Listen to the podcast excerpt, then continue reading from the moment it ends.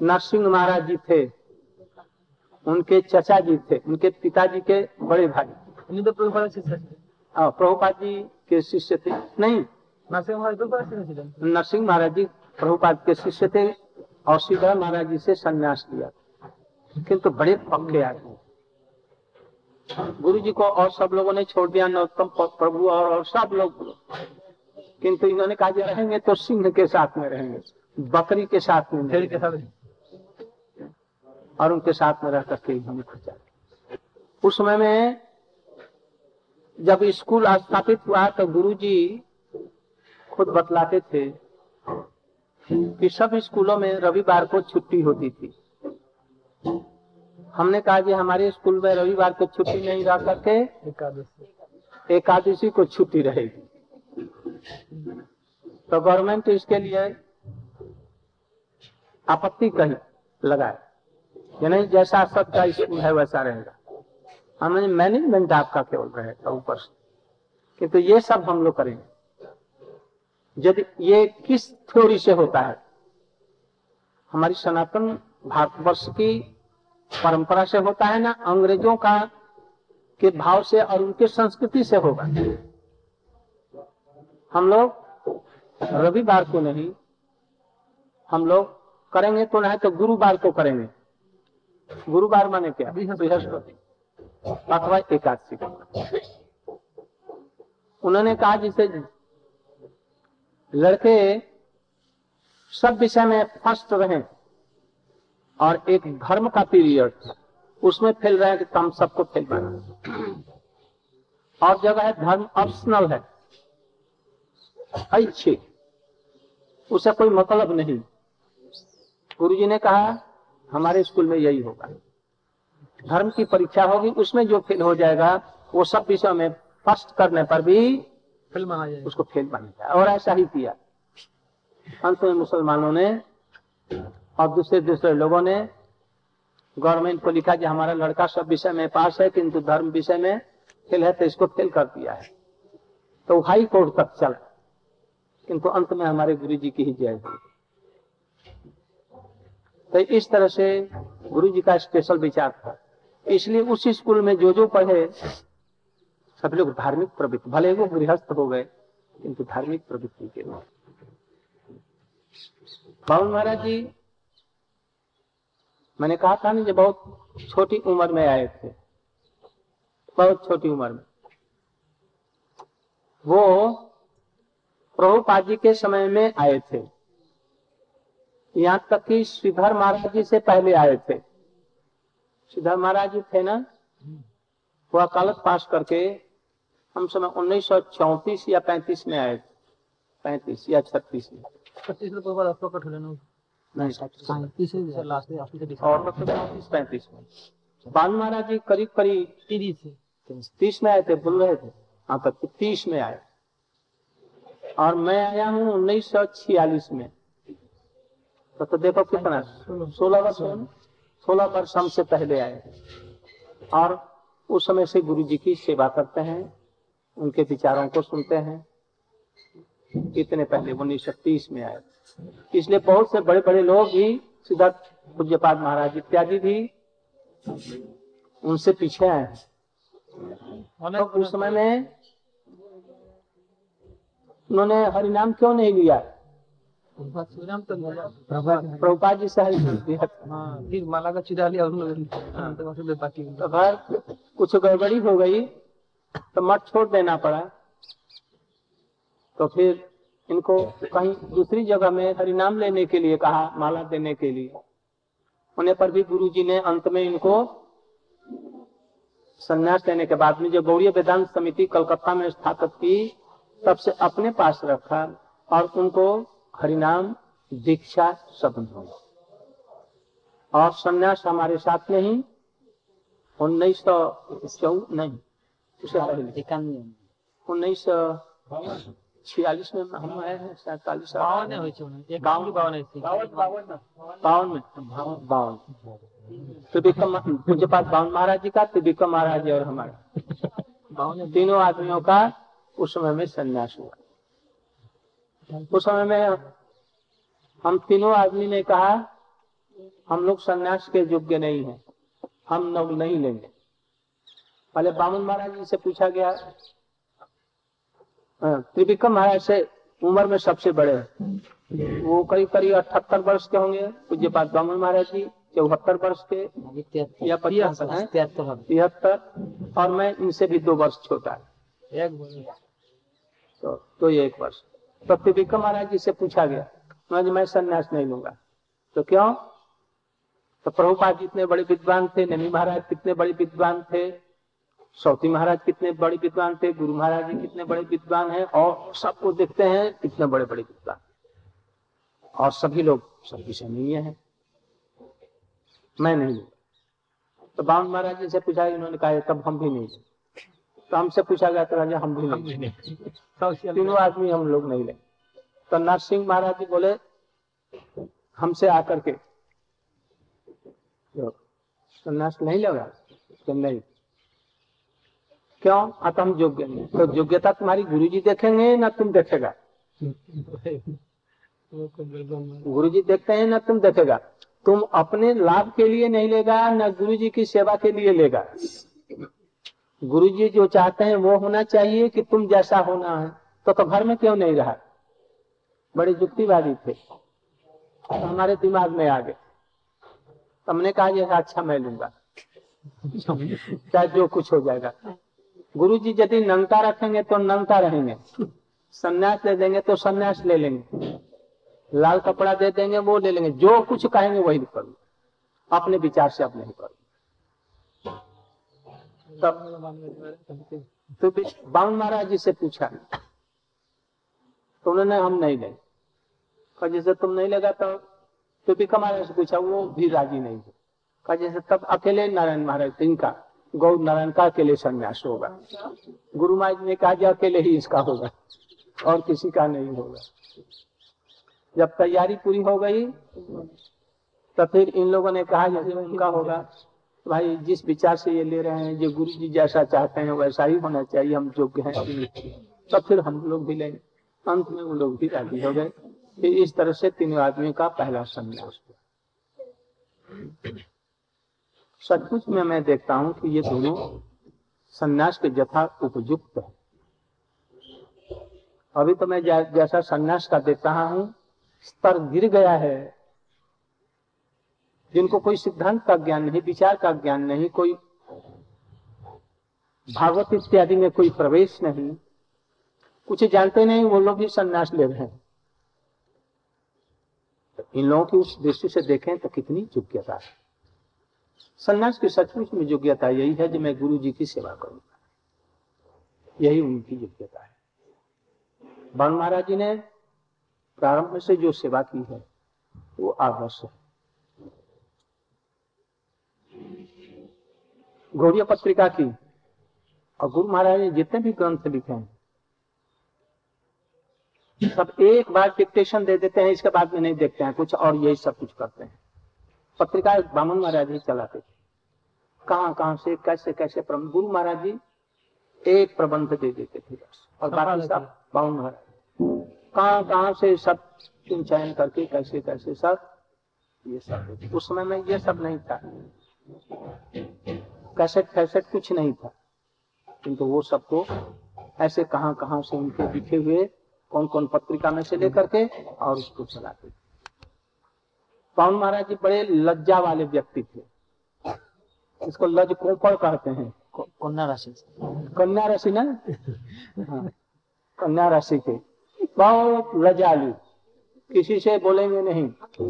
कुछ लोग ये कहते हैं कि वो कोई आदमी आने पर उनसे बातचीत नहीं करते हैं अभ्यर्थना नहीं करते किंतु बात ये नहीं लोग समझते नहीं। बहुत लजालू स्वभाव के हैं। बातचीत भी बहुत कम करते हैं। अब वो बातचीत भी करते हैं प्रचार भी करते हैं। पहले उनको पाठ करने के लिए दिया जाता था हमारे समय में भी देखा है। बम पाठ कर, करें। जब तो बोलते नहीं थे गुरु महाराज जी हमको कहते थे पाठ करो। हमको बंगला नहीं आती थी तो भी जरा सुर से ये बयान सुर से पढ़ता था। और कीर्तन जानता था थोड़ा सा कीर्तन करता था। हम्म? कीर्तन कर देता था। तो गुरु जी कहते थे यदि कुछ भाव भी हो जाते जाए कहीं पर ना तो हमको कह और हमें लज्जा नहीं थी। देश पारे हैं? देश पर जो कुछ आए ना आए कह दिया तो हम उठ करके बोलने लगते थे। इसलिए हमको कहते बांग महाराज जी को एक बार हमको याद है हम लोग कहीं प्रचार गए थे। बांग महाराज के गुरु जाने तुम पाठ करो। महाराज बड़ी विपत्ति में फंस गए। अब क्या करें? पाठ कैसे करें? मैंने तो वो चैतन्य श्रीमद भागवत लेकर के भागवत पढ़ रहे हैं उसका श्लोक वो तो सब उच्चारण बहुत सुंदर। और उसमें जो अनुवाद किया है उसको पढ़ करके फिर दूसरा श्लोक फिर अनुवाद। बड़ी मुश्किल से बोले बोले बोलते हैं। बहुत लजालू स्वभाव। गुरु जी ने देखा जैसे इसको कैसे क्या करें? पट मत पत्रिका के वो इंचार्ज थे संपादक थे। संपादक नहीं माने करते तो वही सब कुछ वो प्रकाशक थे। उनको कहा तुम प्रचार में जाओ। बस उनसे पत्रिका का वो लेकर के नव जोगेंद्र नहीं नव जोगेंद्र वो था विश्वनाथ। वृंदावन वृंदावन उसको लेकर के चाहते थे जाओ। पवन भाई जी बहुत दुख हुआ। ये हमारा मत छोड़वा दिया टुकड़ा छोड़वा दिया प्रेम करवा दिया अब मैं क्या करूँ? बहुत दुखी हुए। दुख हाँ, राग दुख शोक सब कुछ उनको हो गया। बहुत दुखी होकर के बेचारे। आज जब लौट करके आए तो एकदम बदल गए अब प्रेस में नहीं रहेंगे বলছে যে বেরিয়েছি এখনো বেরিয়ে ঘুরছি এখনো और तब से जो निकले वो मैंने प्रतिज्ञा कर दिया उन्होंने बिगड़ करके अब हम प्रेस का काम वो जब लगाएंगे भी तो नहीं करेंगे तो वो सचमुच में ऐसा ही हो गया फिर प्रेस में वो नहीं लगे प्रचार कर अब तो दो दो तीन तीन घंटा व्याख्या और क्या क्या कर ওদের এমন লজ্জা ছিল বলে ট্রেন যেতাম और दूसरी बात एक समय वो बीच बीच में प्रेस में रहते हुए कभी कभी दो एक दिन के लिए निकल जाते थे। कोई को पता नहीं कि कहाँ गए। उनकी एक विशेषता ये है क्या करेंगे ये बोलेंगे नहीं। कहा जाना है ये भी नहीं कहेंगे। किसी से भी नहीं कहेंगे। समय बोलबे ही ना जी कुछ रात में नौ बजे चाहेंगे आठ बजे। एक बार आठ बजे रात में वहाँ से निकले चुचुड़ा से गाड़ी पकड़ करके कलकत्ता हो करके इसी गाड़ी कृष्णा नगर कृष्ण नगर कृष्णा नगर में कृष्ण नगर चौबीस परगना में काशी नगर के पास में। तो जब स्टेशन जयपुर में उतरे तो जयनगर। जयनगर। जयनगर में उतरे। तो उतर करके और वहाँ से चले पैदल। और कोई उस समय उपाय नहीं था। जाना है करीब करीब तीन मील, चार मील चार मील जाना है। रात हो गई है ग्यारह बज गया है। और उस समय में वो उनको जाना है वहाँ पर। रास्ता बड़ा बिहड़। एक जगह आए तो देखा जैसे रात में बारह बजे करीब उत्सव हो रहा है। नदी के किनारे। विवाह हो रहा है। विवाह। तो विवाह में पूरी टूड़ी सब बन रही है और क्या क्या हो रहा है और नाच गान तमाशा हो रहा है। इतने में जो विवाह वाले बराती थे लड़की का बाप जैसा वो आकर का उनको प्रणाम करके कहा महाराज जी लड़की को आशीर्वाद दे दी आप लड़की को थोड़ा सा आशीर्वाद देने के लिए चलिए आशीर्वाद दे करके तब जाए। महाराज जी मैंने तो उस समय तो ब्रह्मचारी थे। शायद सफ़ेद कपड़ा ही था उस समय कि लाल कपड़ा था नहीं याद है। सफ़ेद तो उसमें चलिए तो उस समय में छोटी सी उम्र थी। चलो ना। अब दुबले पतले एकदम। मोटा तो अब हो गए तो ये कथाएँ बच्चों को सुनाते थे और उनका खड़ा हो जाता ऐसे बच्चों को कहानी कहने में बड़े पटु। तो वो बच्चों को सुना रहे हैं। जैसे मैं वैसे जब वहाँ आया तो देखा जब बारात और लड़की वाला करा जी आशीर्वाद दे दीजिए। अब वो तो चारों पाँच तरफ़ में खड़े हो गए जे चलिए। तो देखे जी क्या करें? और जैसे हमको कुछ डर भी लगा तो बच्चों का ये शादी हो रही है, क्या है मेरी समझ में नहीं आ रहा। शादी, ये समझ भी नहीं सके जैसे ये कोई कुछ है। सचमुच शादी ही है, ऐसा स्थल थोड़ी देर के बाद में ये हरि नाम करने लगे। थोड़ी दूर जा करके और वो आगे आगे ले जा रहे हैं बड़े आनंद से। यदि चले गए होते तो प्राण बचना बड़ा भारी असंभव था। फिर से क्या सोचा और हरिनाम करते करते फिर वहां से चले आए फिर बाधा नहीं दी हरिनाम करने लगे जोर जोर से तो बात जब यहाँ आए तो पीसी माँ ने उनसे पूछा जा रही बाबा তুমি এখন কোথা থেকে আসলি ওই মাঝখানে तो भीषण अवस्था ওখানে भूत टूत सब बगल भी আছে भूत रहते हैं तो वहां तो बारात थी वहां पर भूत का कोई बात अरे वो बारात नहीं थी कोई शादी शादी नहीं वो तो भूत थे सब ऐसा कर बोली अरे फिर नहीं गए ऐसी ऐसी सब बात ওখানে মানে জিতেন ভাই বলছিলেন এই বিষয়ে বা যখন প্রেসার কাজ করতে দিমাগ একদম গন- গরম হয়ে যেত তখন চলে যেতাম পরমদেব বলতে মোল্লা আব্দুল নসিবের দেখ ওই পিসি বার গেছে কোথায় যাবে আর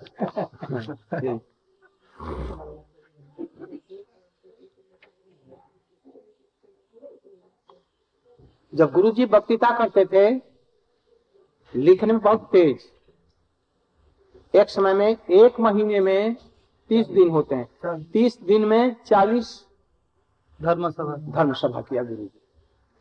जहाँ जहाँ कुछ होती बाबू महाराज जी चट लिख लेते। वही सब पत्रिका में ये सब छपता था। बोसपाड़ा में जब गौड़ी मठ को छोड़ करके ये आए तो बोसपाड़ा में गौड़ी वेदांत समिति की स्थापना हुई। तो ये भी थे। रसोई रसोई बना करके सब वैष्णव लोगों को खिलाना पिलाना ये सब परिवेशन करना ये सब कर उसी समय में श्रीधर महाराज जी गए थे। और ये हमारे नृसिंह महाराज जी थे। अब है चरणार। भक्त वेदांत से। और अभी हम लोगों में जीवित एक आदमी और है। शांत महाराज। उस समय ब्रह्मचारी था। अभी उसकी उम्र पंचानवे या छियानवे कहते हैं। अभी भी है। तो वहीं पर गौड़ी वेदांत समिति की स्थापना की। तब से ये है। उसके बहुत पहले से ही। एक समय की बात है प्रेस में चिचुड़ा में। वो प्रूफ देखते समय में देखने के बाद उसका करेक्शन होता है। तो करेक्शन करने वाला कोई नहीं था।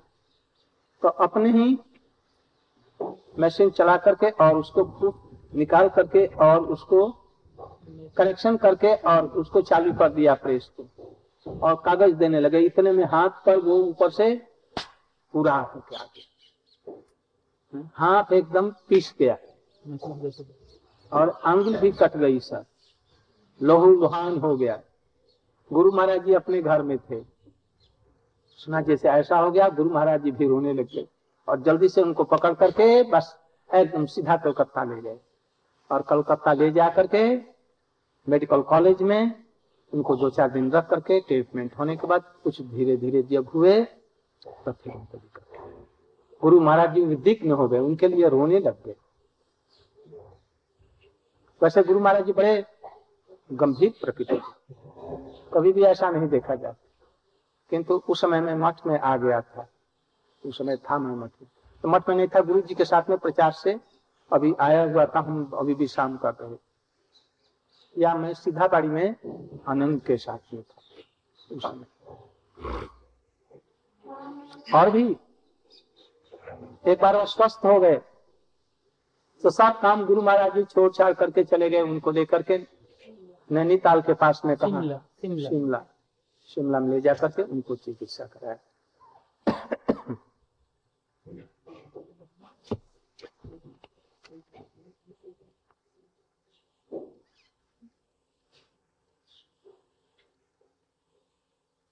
अंत में उनके गुण हैं। बतलाया, लज्जा पहला। अपनी कभी भी प्रशंसा नहीं करना। बहुत गंभीर रहना। स्मरण शक्ति अद्भुत।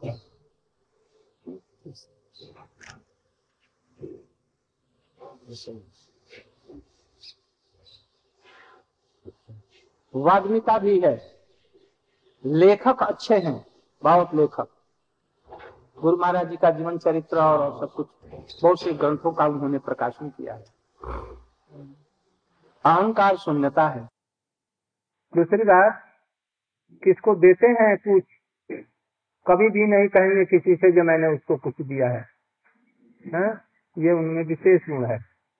हम लोग हैं तो एक पैसा देंगे तो उसको बहुत बढ़ा चढ़ा करके कहेंगे। और वो किसको क्या देते हैं ये किसी को किसी को भी पता नहीं। चुपचाप दे देंगे। कितना दिया, क्या दिया, कुछ किसी को पता नहीं। कोई शिष्य लेकर के, कोई कलकत्ता का शिष्य के पास में भी सबको विश्वास कर लेते हैं। तो विश्वास करके उसके पास में सब कुछ रख तो वो घर चला गया।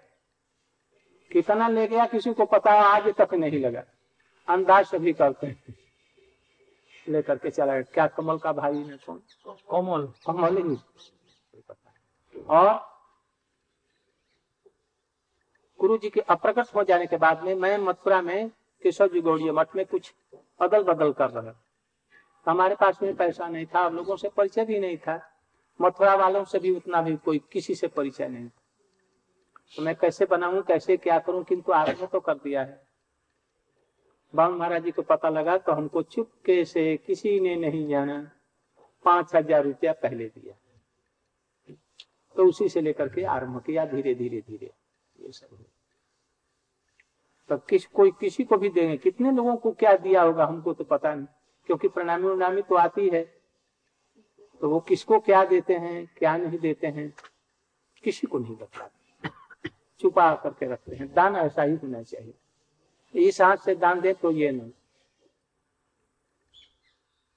और गोपनीयता, गोपनीय रखते हैं। बहुत, इस विषय में बहुत वाकिफ है। बहुत गोपनीय बात रखते हैं। कोई झट उनका मन का भेद नहीं ले सकता। आचार्य के लिए भी बहुत आवश्यक है। और शिष्य वात्सल्य तो पूछो मत। शिष्य बहुत वात्सल्य है। ऐसे लल्लू चप्पू शिष्यों से बात करेंगे। सब शिष्य समझेगा कि हमको बहुत प्यार करते हैं। सबसे बड़ा प्यार करते हैं। हम लोग को उतना प्यार प्यार नहीं आता है जितना प्यार। किंतु उनको बहुत प्यार करने आता है। तो शिष्य वात्सल्य है। अभी भी वैराग्य जीवन में। वैष्णवोचित जो गुण होना चाहिए उनमें गुण सबसे विशेष बात है वैष्णव सिद्धांत में परिपूर्ण है जानते हैं वैसे और ये हम लोग जब जहां रहेंगे अंततः मैं रहूंगा भाषण नहीं देंगे देंगे ठेला ठेली এখন करेंगे মুদ্রা এসে না আপনার আসাম দিয়ে আসে বলে এই নবীন তার আসে মনে হয় বলে এটাকে তুলে দিয়ে তো আমি যাবো हमारा, हम हम, हमारे सामने नहीं देंगे कहेंगे आप कहिए। आप कहिए। आप बोलिए, ज़ोर से। लोग सब श्रोता देखते रहेंगे हम लोगों में। पाँच, दस मिनट बस इसी में लग जाएगा। आप बोलिए तो आप और हमसे कोई गलती भी हो जाएगी, कुछ कहेंगे पीछे भी नहीं बात कहे जानते हैं जी कुछ।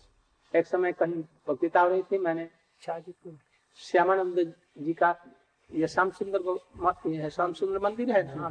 तो उसको मैंने कह दिया बलदेव विद्याभूषण जी का ये मंदिर बनाया हुआ है। किंतु है श्यामानंद प्रभु जी। तो कुछ दिनों के बाद में हमसे बोले जैसे वो श्यामानंद जी का वो है बलदेव विद्याभूषण का बहुत विशेष बात प्रतिभाग वैसा जा को डायरेक्ट प्रतिभाग नहीं कर। तो हम जहाँ रहेंगे तो वैसे ही। अभी भी हम ही को बोलने के लिए देंगे। कुछ लिखने पर अभी होगा तो कहिए आप ही लिखिए। ये दूसरों को सम्मान देना ऐसा ही अपने अमानी और दूसरों को सम्मान देना ये वैष्णवों का धर्म है। तो आज उनकी आविर्भाव तिथि है जन्म तिथि नहीं है आविर्भाव तिथि है। आज यहाँ तो डायरेक्ट रूप में उपस्थित नहीं होने पर उपस्थित हैं। कैसे उपस्थित है? भगवान कहाँ रहते हैं। जब तक तो वो किसी न किसी रूप में यहाँ पर ज़रूर उपस्थित है। तो आप सब लोगों पर वो कृपा करें। आप लोग भी उनका आदर्श ग्रहण कर सकें। यदि सचमुच में वैसा बन सके वैसा रह करके भजन कर सके गुरु की सेवा कर सके वैष्णव की सेवा कर सके यदि तब तो, तो ठीक है उनके चरणों में पुष्पांजलि हुई। और यदि उनका आचरण और विचार नहीं ग्रहण किया तो जितना भी आप पुष्पांजलि देंगे उनके चरण में पुष्पांजलि नहीं। इसलिए आप लोग परिश्रम करेंगे वैसा साधन भजन करेंगे उनके गुणों को अपनाने की चेष्टा करेंगे। उनके विचारों को भी ग्रहण करने की चेष्टा करेंगे। वैसे हरिनाम करने की चेष्टा करेंगे। सहिष्णु वैसा होंगे तब उनके चरणों में पुष्पांजलि हो। हम लोग उनके चरणों में प्रार्थना करते हैं कि उनकी जैसी गुरु निष्ठा, गुरु भक्ति, भगवत भक्ति है, वैसे हम लोगों को भी गुरु के चरणों में निष्ठा हो, और वैसे हम लोग भी गुरु की सेवा कर आज यही कर करके वक्तव्य समाप्त करते हैं। फिर कभी होगा तो विशेष रूप से विचार करेंगे। आज यही वंशा कल्पतुर्भश्च कृपा पतितानां पावनेभ्यो वैष्णव महामंत्र तो हरे कृष्णा हरे कृष्णा कृष्णा कृष्णा हरे हरे।